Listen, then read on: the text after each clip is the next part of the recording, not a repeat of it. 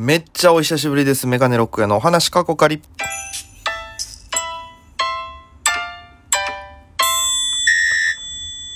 ぽいぽいメガネロックへです。よろしくお願いします。この番組は僕が配信お届けしてる。これ前まで毎日配信って言ってたんですけどね、結構もうサボってちゃ、サボっちゃってたんで、えー毎日というのは伏せたいと思います。えー更新、えーしていく番組でございます。アプリでお聞きの方、番組をクリップ、それ以外の方、ハートニコちゃんネギタップで応援よろしくお願いいたします。お便りも募集してますよ、ということで。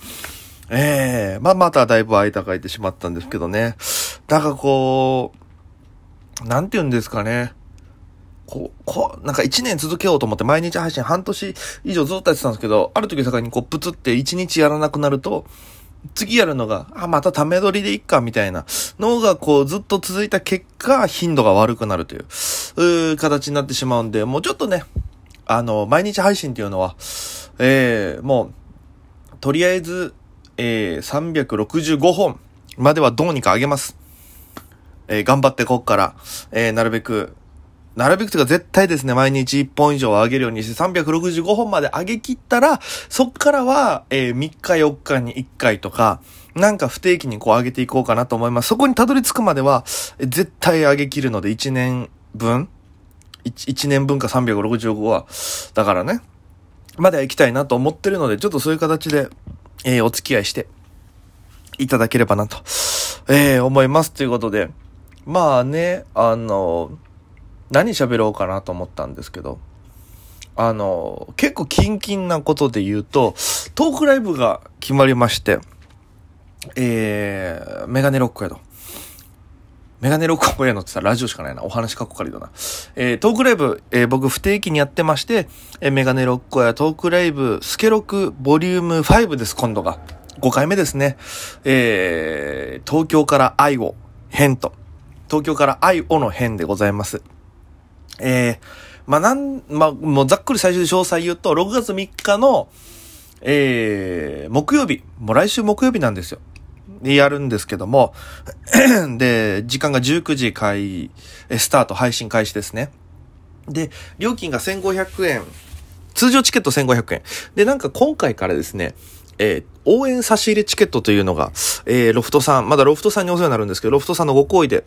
あのー最近導入してるチケットがあるらしくて、それを僕のにも、えーちょっと入れていただきまして、これは、えプラス500円通常チケット高いんですけど、それは、まあ、例えば演者さんのドリンドリンクであったりとか、あとこう、今ね、ご時世的にこう、差し入れとかができないんで、あのまあ、頑張ってね、みたいな、ちょっとお小遣いというか、おひねり的なのをね、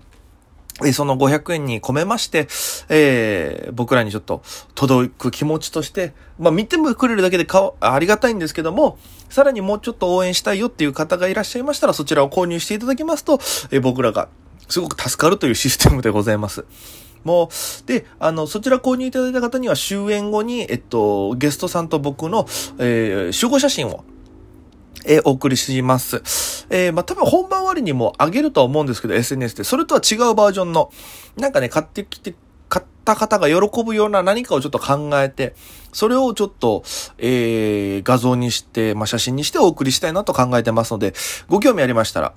ぜひよろしくお願いいたしますということで。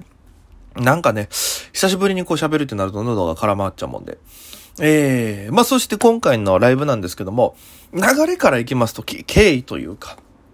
あの、まあ、えー、与座さんと前回ね、えー、やらせていただいたトークライブがありまして、ゲストに与座義明さんっていう方が来てくださいまして、与座さんとのエピソードは前の回でね、いろいろ喋ったんですけども、そっから、えー、ロフトさん、まあ、3月かあれやったの。えー、で、ロフトさんから、こう、まあ、その後の業務的なやりとりがもろもろこの間終わりまして、えー、振り込みとかもろもろ終わりまして、で、まあ、6月入りました。ただ6月も緊急事態宣言ですと。で、もう今5月からね、続いてて、えー、すごく4月から続いてんのかなもう2ヶ月ぐらいまたなるのかなでもまあ皆さんね、なんとなく付き合い方が分かってきて。で、まあこの生活に慣れたって言ったら変な言い方ですけどね、えー、適応してって、で、それなりにその無観客っていうのもね、ええもう当たり前のように馴染んできてるものでございまして。で、あの、またライブやりたいですと。で、まあ、通常借りると、おまあ、結構なお値段するんですけども、直近で空いてる日があれば、例えば1週間後以内、1週間以内とかに空いてる日があって、そこだったら、まあ、あの、少し、いい、リーズナブルな価格で提供しますよって言ってくださいまして、じゃあやりましょうって話を、もうその日の朝、金曜日に、僕金曜日に告知出したんですよ、夜に。でも金曜日の朝にその話決まりましてね。で、じゃあやりましょうってなって。で、そっからゲストさん連絡です。誰呼ぼうかなと思って。で、今回に関しては、ちょっと、最近東京の、やっぱね、活動してて、もう1年半ぐらいですか、この僕、ペイペイですけども。いろんなライブ出てね、それなりに仲良くなった芸人さんもだんだんできてきまして、ようやく。で、じゃちょっとやってみようかなというので、えー、東京で知り合った芸人さんに声をかけまして、そしたら2組 OK いただいたんですけども、まず1つ、1組目が、えっと、鬼塚無双さんという方で、ソニーのヒーツ所属なんですけども、えー、この方、もともとコンビだったんですけども、えー、今ピン芸人で活動されてて、で、多分肉食ライブとか僕毎週日曜日出させてもらってるライブがあって、そこで多分知り合ってるんですよ。肉食とかシップってその一つの、えー、ライブで複数主催の方が3本ぐらい売ってるイベントで、よくご一緒させていただいて、そこでネタの話とかがっつりいろいろ絡むようになって、で、鬼塚さんの主催ライブ呼んでもらったりとか、っていうのがあったりして、結構仲良くさせてもらっててね、最近。で、なんかあったら誘ってみたいな話してたんで、もう速攻すぐ鬼塚さん連絡しまして、したらいいよ、OK って話になって、ああ、ありがとうございます、つって。で、もう一組どうしようかなと思って、一回も頼れる先輩、えー、バイソン井上さん連絡したら、まあ、スケジュールがちょっと都合つかなくてどうしようってなってる時に、そうだと。あの方を呼ぼうということで、シェイクヒロシさん。ご存知ですかね？シェイクヒロシさんっていう、ちょっと前にね、ゴッドタンのこの若手芸人がやばいみたいな、えー、ランキングがあったんですけども、企画で。で、その第2位になったシェイクさんが。で、シェイクさんもテレビちょっと出て話題、話題になったりして。で、えー、そんなシェイクさんも僕が多分東京出てきて初めて出させてもらったライブの、初めてじゃないな、初めて自分でエントリーしたライブか。で、えー、出られてて、そっからちょっと仲良くなりまして。で、今もずっとこう、ご一緒させていただくときはその後終わりでご飯とか行かせていただくような、えー、お世話になってる先輩なんですけど、えー、そのシェイクさんにも、えー、出ていただけることになりまして。だからもう、僕の頭の中で鬼塚さんとシェイクさんも、実は、まあ、同期という、太田プロの養成所の同期なんですよね。で、それ知ってから、あ、なんか、3名で、まあ、あの、僕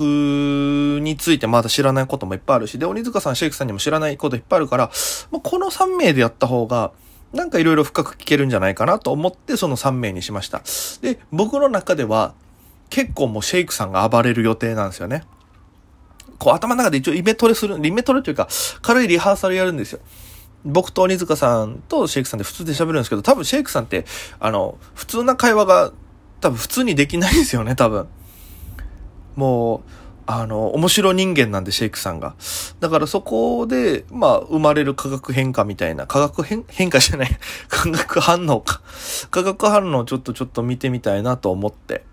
で、まあ、同期だから、えー、鬼塚さんが突っ込めるし、で、僕は仕切ってでシェイクさんが乱すっていう、この三角関係を、ちょっとみんなで作り上げて楽しんでいけたらなと思ってます。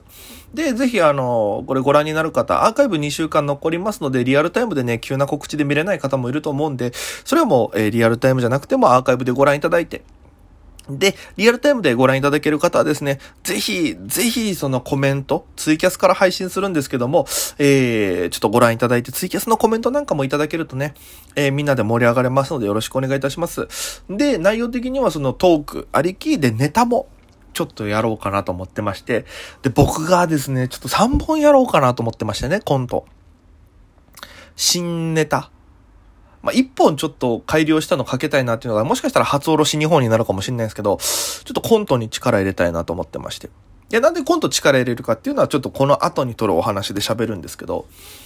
あのね、やっぱりその、今までお母さんネタを1年半やってきて、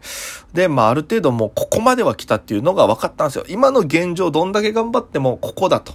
で、まあ知ってもらう知ってもらわないは、えー、まだまだな部分がありますけども、とりあえずこのネタでここまでは来た。でも、ここから先行くためにはもっと違う部分で、あの、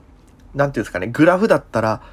五角形のグラフがあったとしたら、キャラとか、えー、平場力みたいなのがある程度点々ってこうなったら、圧倒的に僕演技力とかが凹んでると思うんですよ。じゃあそれどう補うかって言ったらやっぱコントやるしかないんですよね。うん。苦手な、まあ、好きですけど、単独ライブではコント、ほぼコントでしたからね。13本中10本ぐらいコントやってましたから、11人、え、そうだね、10本11本コントやってたから、コント作れるし、コント好き人間なんですけど、最近作ってなかったんでね。えー、まあちょっと作るようになってて、で、まあその後でも話しますけど、ちょっといろんな理由が重なって、ちょっとコント力入れようかなと思ってます。で、それについても、そのトークライブの中身でね、詳しくはがっつり話していきたいなと思ってるんで、ぜひ気になる方見ていただけると嬉しいです。よろしくお願いいたします。ということで、なかなか喋ってきましたが、お時間でございます。ぜひね、えー、聞いたら面白かったとか、なんかそういう感想も、えー、寄せていただくと嬉しいです。本当にね、あの、メールが来る来ないで、